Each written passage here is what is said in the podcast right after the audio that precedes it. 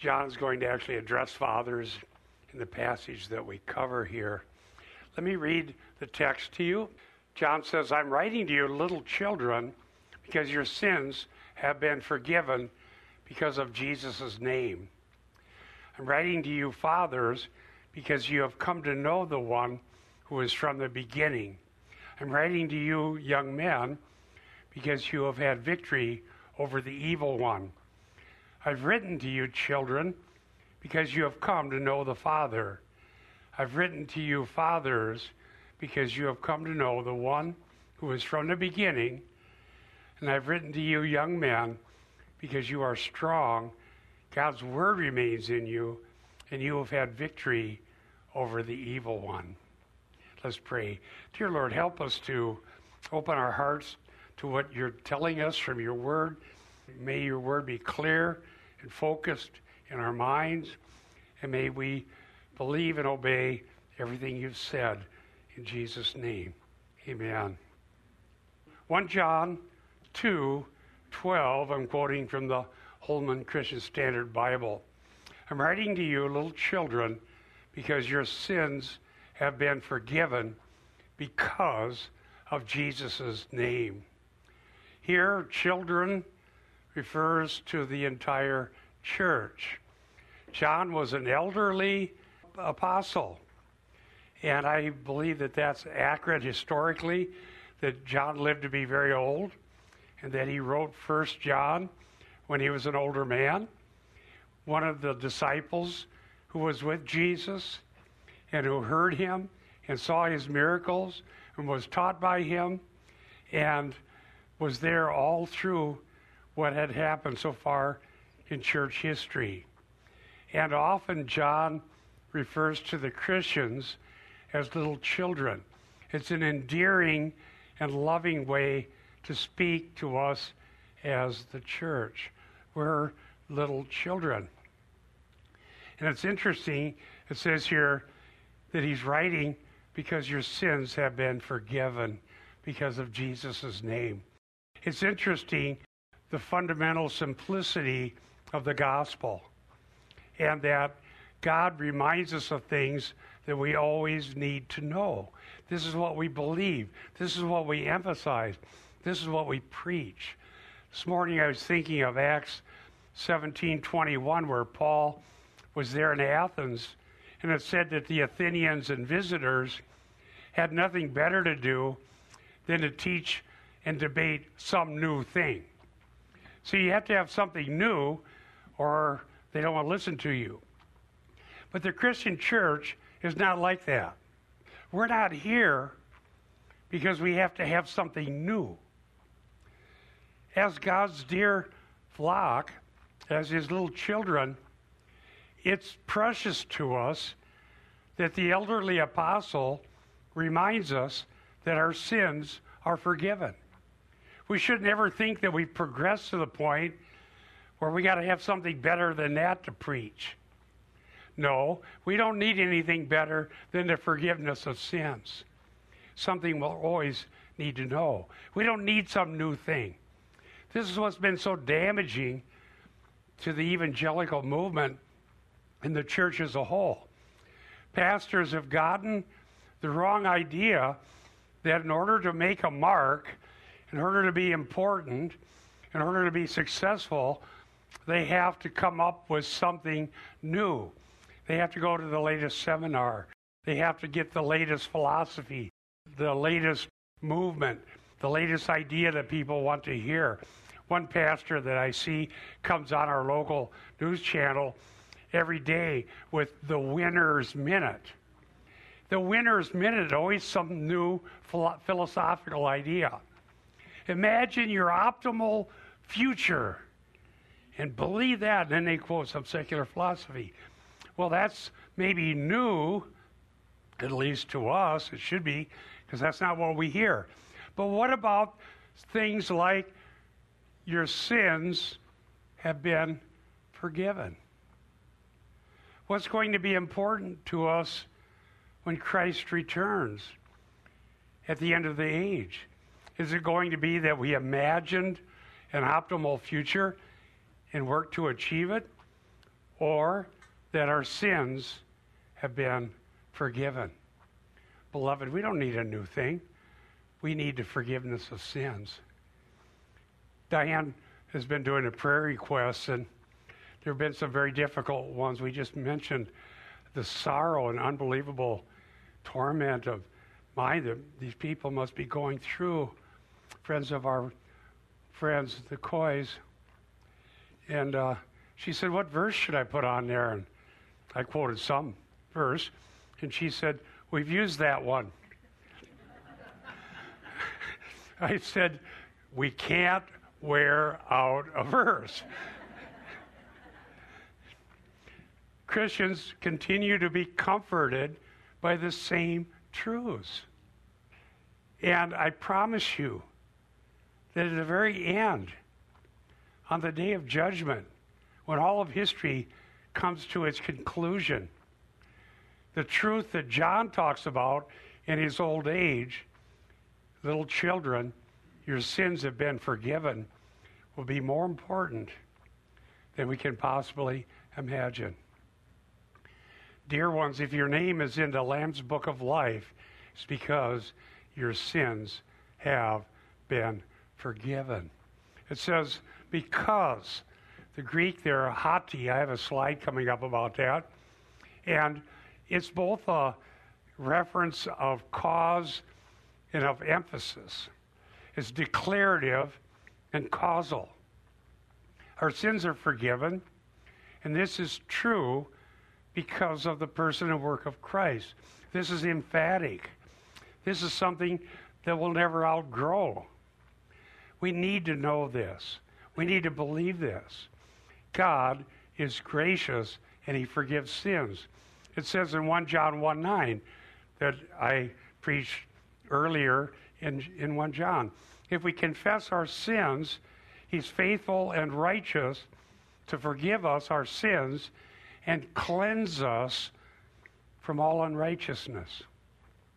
We're going to see later in the application, not only does Jesus provide the ground for the forgiveness of our sins, he, as our high priest in heaven, continually advocates for it.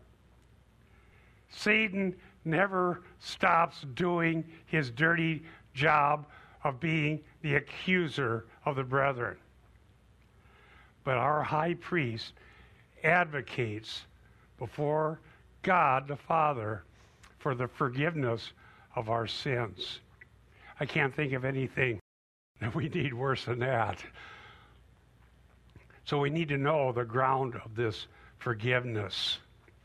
Now it says here, because of, hati in the Greek, because of Jesus' name. Now Jesus' name signifies his person, his character, his work, his nature. The name isn't just a word that we'd say so we know we're talking about Jesus. The name in the Hebraic way of thinking signifies the very nature and character of the person. Notice, for example, in the Old Testament, sometimes people got a new name based on something that was their promise, an event, a thing that they did. Jacob, the heel grabber, and he lived that way until later he was given the name Israel. The name of Jesus signifies who he is, what he's done, his promises to us, his love for us, his deity, his humanity, his resurrection from the dead, his promises. It says in John 1:29, John the Baptist says, the next day he saw Jesus coming to him and said, behold, the Lamb of God takes away the sin of the world. Jesus is the Lamb of God who takes away sin. Now I have a summary slide. These words here, because, are all the same clause in the Greek language, hati. And as I said, it's both causal and declarative.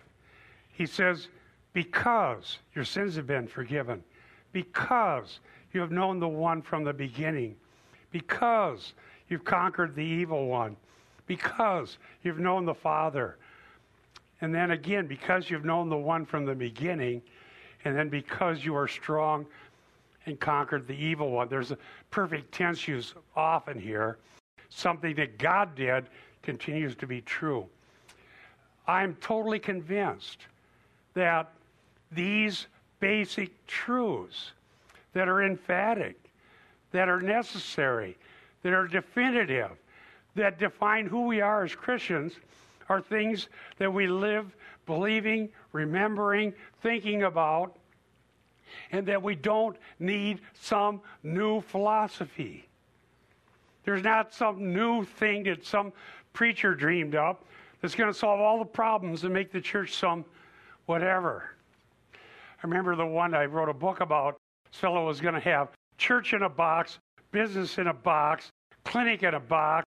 We're going to go all around the country. We're going to Christianize all the world, and we're going to use the government to help us do it. Guess what happened? Nothing. Went down in flames. Our message is not clinic in a box, business in a box. Our message is the forgiveness of sin through Jesus Christ, who died for sins once for all, the just for the unjust, in order to bring us to God. As John got older, he didn't get off message. I pray that that would be true for me. I'm definitely getting older. I pray that I don't get off message. Your sins are forgiven. My sins are forgiven. And it's all because of what God's done for us and through us by His grace. 1 John 2:13a. I'm writing to you, fathers, because you have come to know the one who is from the beginning. Have come to know here is in the perfect tense.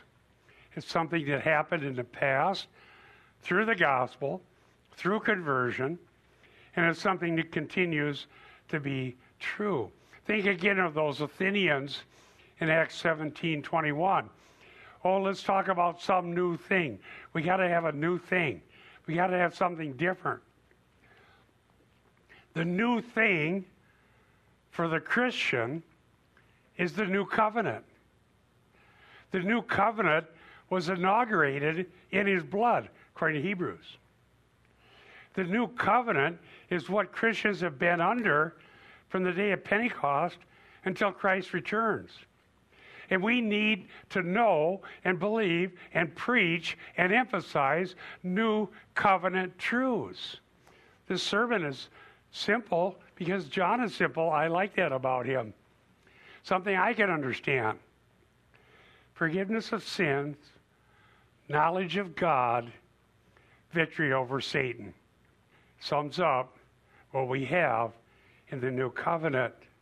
From the beginning reminds us there are echoes, there's reviews and previews. The echo is of 1 John 1:1, John 1:1, and Genesis 1:1. From the beginning. And so here these fathers, now let me talk about this a little bit. I think John is addressing mature Christians in the fellowship, but he's not excluding anybody. See, if you took this totally exclusive, for example, it would just talk about male older persons, but we're not excluding mature women. And same with sons. We're not excluding the fact that ladies are those who know the one who's from the beginning and have victory over the evil one and whose sins are forgiven. But he is giving some honor to these older men in the congregation, just like today we honor fathers for Father's Day. We're not excluding anybody. We're just saying, thank God for fathers. And as Christians, we want to emphasize that.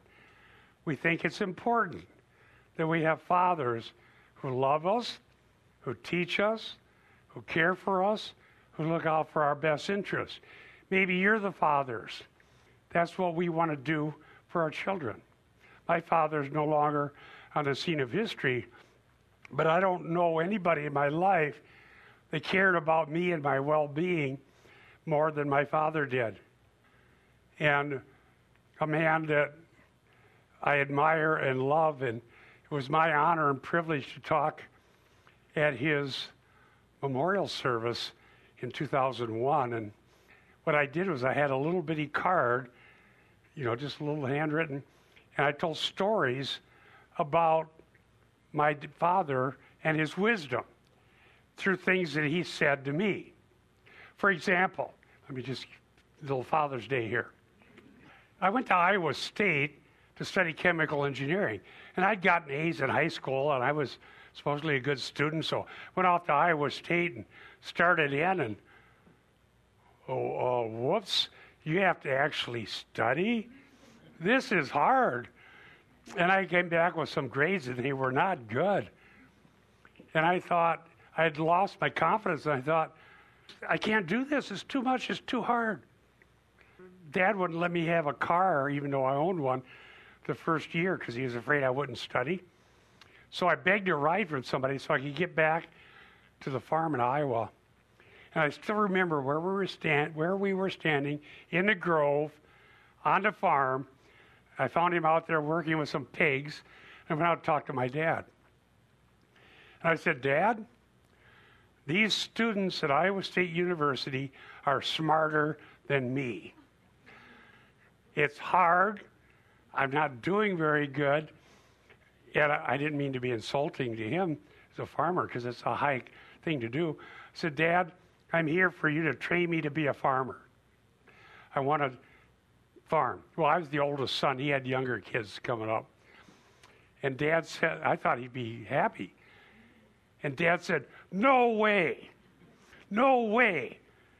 We didn't send you to Iowa State to come back here to the farm. And I don't believe they're smarter than you. I don't believe that for one second. And I can't quote him because this is church. But he said, you get back there and work. I'm not accepting this. I told the story at my dad's funeral. My mom had never heard it before till the funeral. I thought, oh my. I went back and I started studying. I studied weekends, Friday night, Saturday night, Sunday. Studied. We had a quarter system. At the end of the quarter, the grades came back and I had an A average. Dad was right. I had to learn how to work. See, my dad loved me and he knew I could do it. And he sent me back there, and he wouldn't accept what I had to say. So I love my dad, and I honor him. And I wish I could be as good a dad as my dad was. But dads will stand there and say, this is what you need. John is the old man here in this story, the elderly apostle. He's telling us what we need to know. Your sins are forgiven, and you know God. That's it? Well, you've conquered the evil one. He'll add that. Your sins are forgiven, and you know God. So my dad told me what I needed to hear when I needed to hear it. It made me love him all the more. And may God help us to do that. You know God.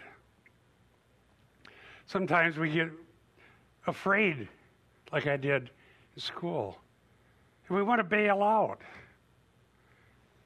And we start thinking, I'm never going to make it. I'm never going to be a decent husband or wife. I'm never going to be a good dad. I'm definitely not going to be a good Christian. This is just awful. How did I get into this? And John tells us, your sins are forgiven, and you know God. Is that true for you? Your sins are forgiven, and you know God. You know God. The one who's from the beginning is Jesus Christ.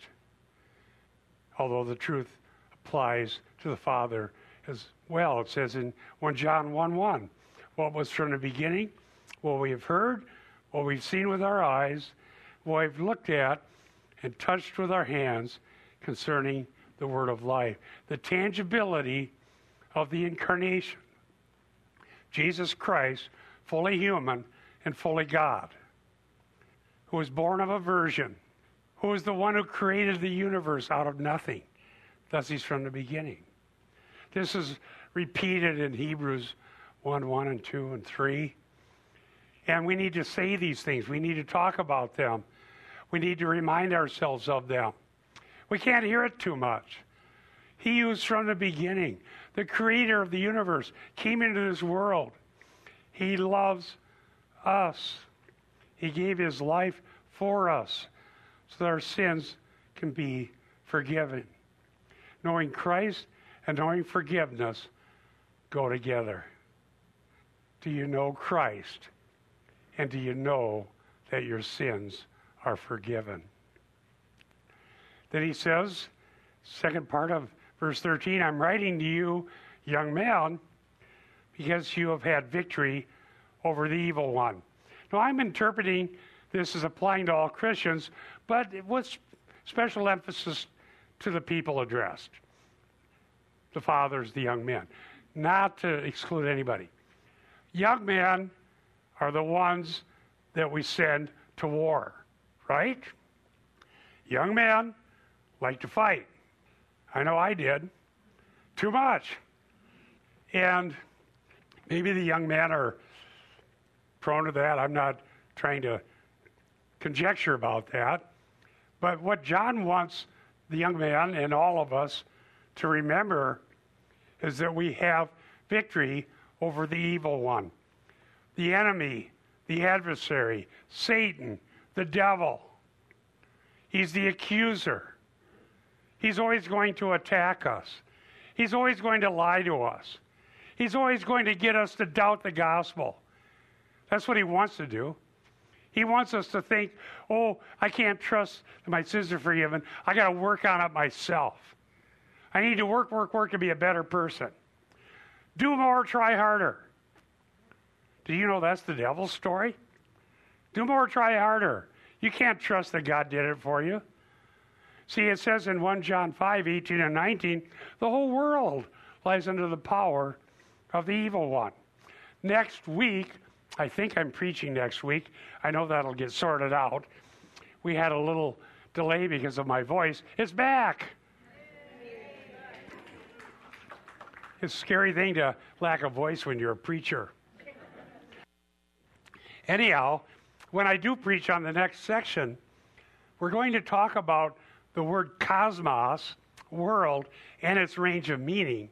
And I'm going to tell you a story about me getting that range of meaning wrong and heading off into air for 5 years that it took a miracle to get out of.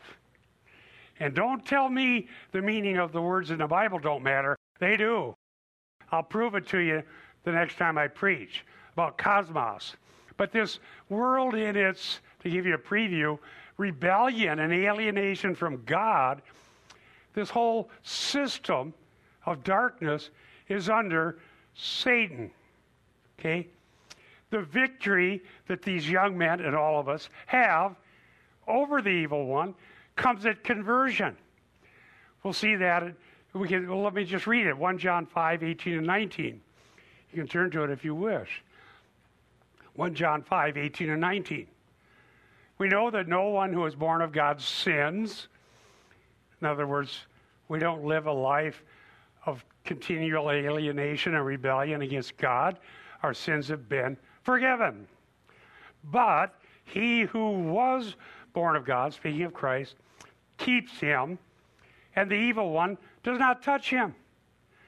We know that we are of God. The whole world lies in the power of the evil one. So God snatched us out of this cosmos that's in rebellion against God, that's alienated from God, and that is having enemy status against the things of God, so much so we should not love the world. talk about what that means. So we have victory through conversion and the blood atonement, so that we're no longer under the evil one. This victory happened at a point in time at our conversion. Its effects continue in the present. Dr. Marshall says John is thinking of the victory over the evil one, which takes place at conversion. A victory due to the power of Jesus, who conquered Satan by his death and resurrection. So, as I've said, because this applies to young men, which it does, and if you're a young man, then you think about this. I know I needed to, but if you're somebody else who's a Christian, you think about it too. We've all had victory over the evil one. It says in 1 John 5:4, for whatever is born of God overcomes the world. And this is the victory that has overcome the world, our faith. When Satan's accusations come at us relentlessly, our answer is, I believe in Jesus Christ, who died for my sins, and who was raised from the dead, who ascended to heaven, who sits at the right hand of the Majesty on high, and ever lives to make intercession for me. I'll believe what he says. Oh yes, I'll believe what he says. Satan's not going to change his tune. He is the accuser of the brethren. 1 John 2:14, first part of the verse. I've written to you, children, because you have come to know the Father. I've written to you, fathers, because you have come to know the one who is from the beginning. So John uses repetition. That's his teaching style. That's how he gets us to know and to learn and to pay attention. Children, again, denotes all his readers. Remember, Jesus addressed the disciples as children in John 21:5. It says in John 21:5, Jesus therefore said to them, children, you do not have any fish, do you? They answered, no. I've had that happen to me. Not very often. But sometimes you don't catch fish. But Jesus called his disciples children. They're all grown men. John calls the Christians little children, regardless of their age. It's a term of endearment. It's a term of love and care. And all of the children who are born from above have come, perfect tense, have come to know the Father. Meaning, at conversion, they came to know the Father, and they continue to live knowing God. And notice the fathers also. You have come to know the one who's from the beginning. Forgiveness and knowing God are new covenant promises. Yes, we need to emphasize that. I wonder if it doesn't get preached enough. We need to know what the new covenant is. I'll deal with this in applications. And we need to know what the promises of the new covenant are. And we need to live a Christian life that's centered on the promises of God. Oh, yes.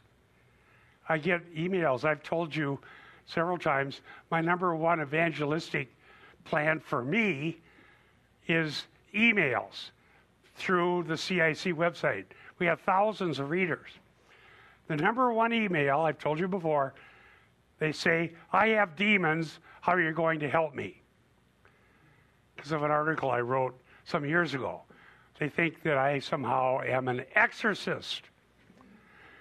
So that gives me a chance to tell them how they overcome the evil one. That's the gospel. See, a lot of these people really aren't Christian. How do you know you have demons? Oh, I can feel them. They did this and they did that. They're in the subjective realm. So the first thing I say is what you need to do. What do I need to do? Here's what you need to do. Believe the promises of God. What? Yes, believe the promises of God. That's what you got to say to me? Yes, believe the promises of God. And what's the promise of God? You've come to know the one who's from the beginning. And you've overcome the evil one. Do you know God? Let me tell you how you can know God. And I talk about the gospel, the means of grace, the forgiveness of sins. Satan accuses us. If our sins are forgiven, he can't do anything to us. So I asked these readers, are your sins forgiven? Well, why are you talking about that? I need somebody to get these demons out of me. Well, what realm are you in? You need to get into the realm of God and out of the realm of the world. I quote to them 1 John 5:18 and 19. Oh, but sometimes, a lot of times they drop me and they go looking for somebody else, but not always. Sometimes they come back and they say, thank you. I never understood that. Praise God. I get so excited. Oh, my sins are forgiven, and the evil one has no ground against me, and Jesus is the high priest praying for me. Yes, you get it. I love that. See, that's my version of evangelism over the internet. And by the way, I thank God for the evangelists in our congregation. Have you seen some of the prayer requests and things that, I don't know who all, I know some of you go out, but I'm saying this, I thank God for you. It does me good. It really does. I get really angry about what's going on in the world. Really angry. And then the prayer thing is, we talked to some people at the Somali Mall about Christ. Isn't that better than being angry? It's a good thing. So I thank God for you. To know the Father implies knowing the Son. And this is an important term of respect for the mature people in the church and for all of us to know the one who is from the beginning. We can know God. I have here one of my scholarly sources, Dr. Aiken. These two characteristics, he says, the forgiveness of sins and the knowledge of the Father are complementary. They are also necessary if one is to be part of the people of God. The interesting thing about these two descriptions, says Dr. Aiken, is that they mirror exactly two of the promises of the new covenant made in Jeremiah 31:31 to 34. Knowledge of God and forgiveness of sins. Dear saints, we need to thank God that we're part of the new covenant. And we have forgiveness of sins, and we know God. Praise God for that. Second part of this verse. I've written to you, young men, because you are strong. God's word remains, meno, abides, stays put there in you, and you have had victory over the evil one. The abiding word is the key to conquering the liar. Now, Mike was talking about this in Sunday school in John 8. If you meno, Greek, abide in my word, you will be my disciples indeed, and you will know the truth, the gospel, and the truth will set you free. That's what Jesus said to believers. So what did they do? Get all excited? No, they got mad. Well, what are you doing telling us we need to be free? We've never been in bondage to anybody. And they start debating Jesus. Read John 8. Very interesting. John links discipleship to abiding in Christ's word. John 8:31. Abide in his word. The lies of Satan are relentless. They're continual. They get into our minds too easily. Despite our best efforts, in they come. God is sick of you. You're never going to be a good enough Christian. Maybe you just thought all this up and you're not really saved. Maybe you're just religious. You're too sinful. You're too much of a failure. You'll never be good. Just forget it. It's not going to work. It's hopeless. But the fact is, if we abide in God's word and believe his promises, we can stand firm against the relentless attacks of Satan. Eric Dalma and I have been saying to you, and we say this when we record radio, believe the promises of God. And that will keep us strong. Maybe you want to turn to this one, 2 John 1:9. 2 John 1:9, or 2 John 1:9, if you prefer that terminology. We're Americans, and we like to shorten things whenever we can. You ever notice British spelling of things? I like it in some ways. It's kind of cool. You know, you put that extra U in there on the harbor. And Americans, they'll short. Keep it short, keep it simple. 2 John 1:9, anyone who goes too far and does not abide, there's our word, in the teaching of Christ, does not have God, and the one who abides in the teaching, he has both the Father and the Son. So there's a warning in 2 John 1:9 about going, oh, excuse me, I'm on a platform. I did not do that because I'm old. I'm used to the other place. We had no platform like that. Goes too far. So is it possible to go too far? Yes, if we go beyond the teaching of Christ. Now, what is this teaching of Christ? Well, again, I think it's a plenary genitive. Eric has explained that to you a few times. Teaching that comes from Christ and teaching about Christ. Objective and subjective ideas are there. And the teaching of Christ is a body of teaching that we have in our New Testament. And there's a terminus point there. There's not new revelations beyond what we've been given in Scripture. So going beyond Scripture is to go too far. If we abide in a teaching, we have the Father and the Son. And so the young men are strong, they abide, they have victory, and all of us need to continually abide in the truth, because every single time we turn on the TV, somebody's lying to us. Oh, yeah. Implications and applications. Number one, new covenant promises are fulfilled in Christ. Number two, Christ both paid for our forgiveness and advocates for it. And number three, we must abide in his word and conquer Satan. You know, I think my applications need to be as simple as John's teaching. This is basic Christianity. We need it. We need it. Acts 2:38 and 39. This is Peter preaching on the day of Pentecost. Okay?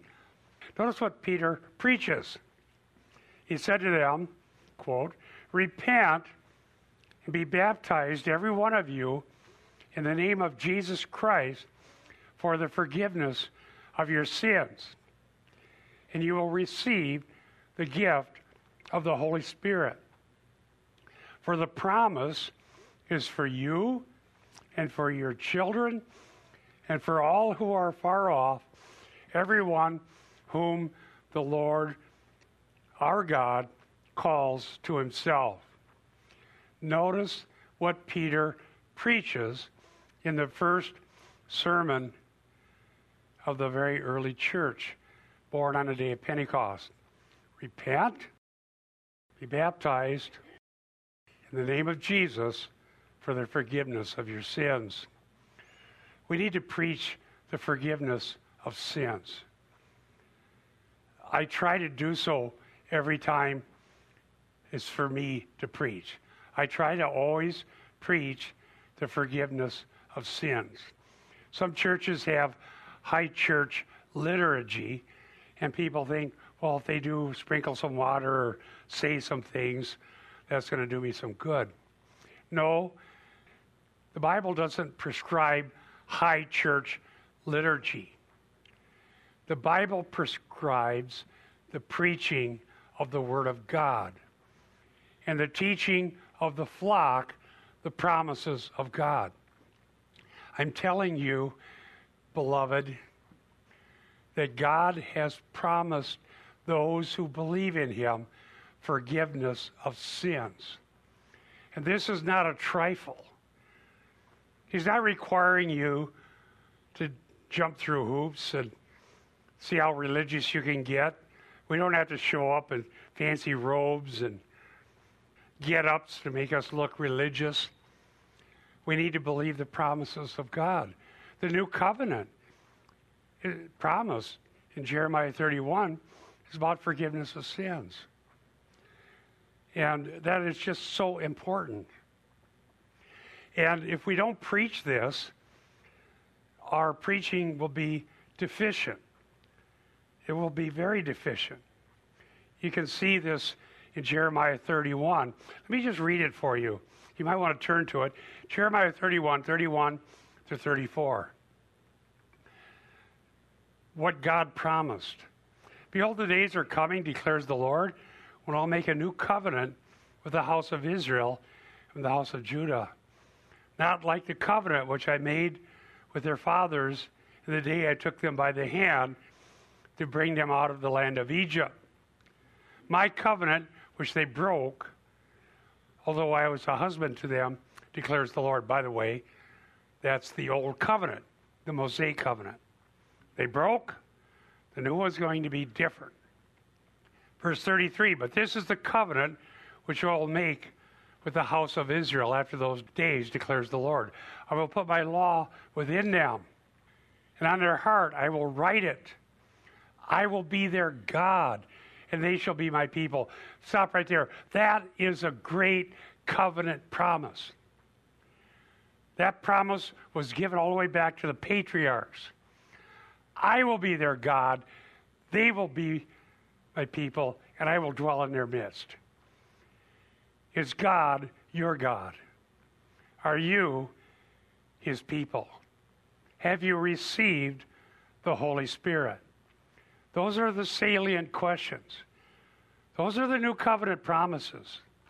Verse 34, they shall not teach again, each man his neighbor, and each man his brother, saying, know the Lord, for they shall all know me, from the least of them to the greatest of them, declares the Lord, for I will forgive their iniquity, and their sin I will remember no more. Every single member of the new covenant knows the Lord. If you don't know Him, you're not part of it. Every single member of the new covenant, sins are forgiven. If you still have your sins and you don't know the Lord, you're not part of it. I'll be talking to you about becoming part of it if you're not. Here's another promise, Ezekiel 36:26-27. Ezekiel 36:26-27. Moreover, I will give you a new heart and put a new spirit within you. And I will remove the heart of stone from your flesh and give you a heart of flesh. And I will put my spirit within you and cause you to walk in my statutes. And you will be careful to observe my ordinances. Notice it doesn't say, because we have the Spirit, we're hearing new revelations, and we're going here and there. No, because we've received the Spirit, God is working in our lives from the inside out. And what God has said is still the same thing, but now we care. Now we have the power to obey. Now we have the motive to obey. And God changes us. And we're going to live ways we never dreamed that we'd even want to. The day before I became a Christian, these guys I was working with, when they found out that my girlfriend was at a retreat with these Assemblies of God people. There was a church in town, Assemblies of God. That's the Bible college I went to. And they were very fundamental Christians. And they were saying, oh, those people, this is going to be bad. I go, what? Oh, they want 10% of your money. They're going to make you, oh yeah, they're going to give you laws and rules. Oh, it's going to be terrible. I was going, I was so mad. They loved it. They just, the more angry they could get me, they were laughing. They were really having a good time mocking me because my girlfriend was a Christian. But I came back a few days later to work, and I was one too. Why would I even care what God said? I went from thinking it was a horrible idea that there's rules and laws from God that we should take seriously. I thought it was awful. To becoming a Christian and thinking, I wonder what God wants from me. I wonder how I could live a way that's pleasing to Him. It's not onerous, is it? It's not burdensome. It's liberating. We don't have to live for the devil. Hebrews 9:24, I pointed out that not only does Jesus Christ pay for the forgiveness of our sins, He advocates for it. Advocate in the Greek is a legal idea, a paraclete, a defense attorney. Jesus is our defense attorney. Hebrews 9:24, for Christ has entered not into the holy places made with hands, which were copies of the true things, but into heaven itself, now to appear in the presence of God on our behalf. Remember Pastor Eric talking about huper, substitution on our behalf. Jesus, who ascended into heaven, who sits at the right hand of God, is advocating from this place of authority and power for us, on our behalf, continually. He ever lives to make intercession for us. And it doesn't matter how long and how vociferously the accuser of the brethren keeps on accusing, because we have the ultimate advocate with the Father, Jesus Christ, the righteous. Dr. William Lane, by the way, if you want to read a commentary on Hebrews, get William Lane's. It's the best. He says this, quote, the appearance of Christ in the presence of God, who pair, hemon, on your behalf, provides assurance that His saving action possesses eternal validity and will secure for His people unhindered access to God as well. To see the face of God is to be certain of His presence and grace. Jesus Christ appears before the face of God on our behalf, and He assures our salvation, our forgiveness, and ultimately our glorification. It says in 1 John 2:1, a little preview, or review in this case. My little children, I'm writing these things to you that you may not sin. If anyone sins, we have an advocate with the Father, Jesus Christ, the righteous. We go to God. Go to the throne of grace. Go to Christ. Dear Lord, help me. Oh, in the last so many years, with this kind of battle and that kind of battle, several times on the brink of death, literally. I don't know how Diane bears up people coming and telling her, I may die. It's happened more than once, hasn't it? And all I can do is say, Dear Lord Jesus, help me. That's it. Help me, Lord. Help me. He's never failed me. And even had I died and gone to be with him in heaven, he'd still be helping me. He'll help you. There's nothing at all special about me, just one of his children. It says in John 6:38-40, For I have come down from heaven not to do my own will, says Jesus, but the will of him who sent me. And this is the will of him who sent me, that all that he has given me, I lose nothing, but raise it up on the last day. Every one of us that know Christ has been given to him by the Father. Every one the Father's given. That's you, beloved, will be raised up on the last day. Verse 40, For this is the will of my Father, that everyone who beholds the Son and believes in him will have eternal life. And I myself will raise him up on the last day. If you're hearing me today, maybe here on the internet or cable TV or whatever, do you believe in Jesus Christ? Do you know God? Have you turned from living for sin and self and the fleeting hopes of this world and come to him who promises to forgive your sins? He who came and was born and lived a sinless life, who died for sins and who was raised on the third day and ascended into heaven, as we're talking about his session at the right hand of God, he's coming again. Turn to him. Believe in him. Trust in him. He will raise you up on the last day. These are not just empty religious promises. You know what's really wrong with how Americans think in some ways?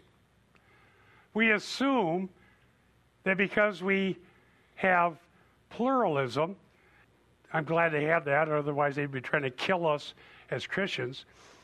But here's what we don't want to think.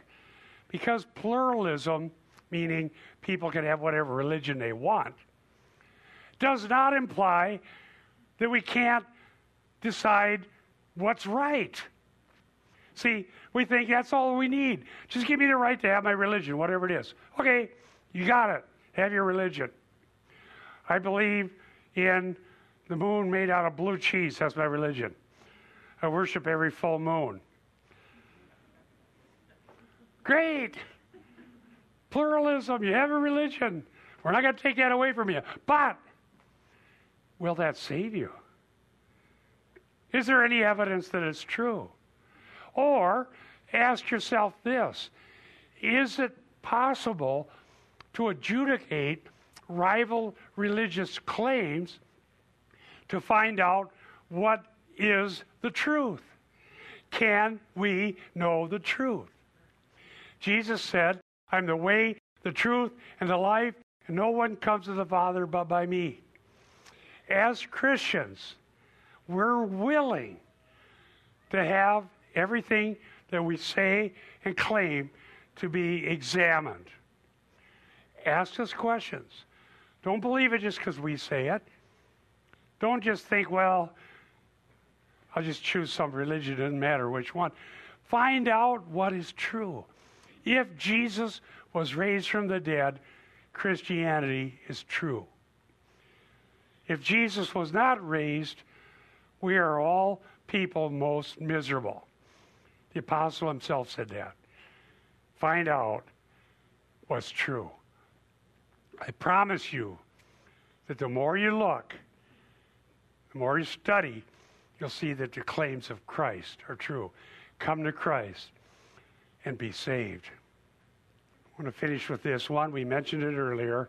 So Jesus was saying to those Jews who had believed him, if you continue in my word, you are truly disciples of mine, and you'll know the truth, and the truth will make you free. Jesus is the truth. The truth, as we heard in Sunday school, also denotes the gospel. Abiding in the truth is where we have victory over Satan. Are we willing to abide in the truth, love the truth, grow in the truth, obey the truth, believe the truth, preach the truth, live according to the truth? I've had people email me because they get mad at the critical issues. I just had one this last week. It was unbelievable. It was so nasty. Why do you always have to know if things are true? What's wrong with you? Because the truth will set you free. The truth is the very nature of God. The truth is saving truth. The truth is sanctifying truth. The truth is healing truth. The truth never changes. The truth abides forever. There's a reason we want to know what's true. And the devil's the liar. There's a reason we don't want to be lied to. In other realms, like in commerce, people get really angry if they're lied to. These people said this product will do this and that. It won't. They lied to me. I'm filing suit. Fine. But why is it important that in the realm of business and commerce, the truth be told? But when it comes to religion, it doesn't matter. All religious claims are good enough. They don't need to be true. They don't need to be false. It doesn't matter. The good Lord just wants us to be sincere. Sincerity is not a test of truth. Do you know the truth, and will you abide in it? Today, I'm so thankful to be able to share with you what we know to be true. Through Christ, our sins are forgiven. We know the Father, and we have victory over the evil one. Thank the Lord. Let's pray. Thank you, Lord, for your new covenant blessings. May we never grow tired of rejoicing in what you've done for us, and may we be bold in our proclamation of the truth of the gospel. Help us to live in this pluralistic age and still abide in your truth. Thank you, Lord, for caring about us. In Jesus' name, amen.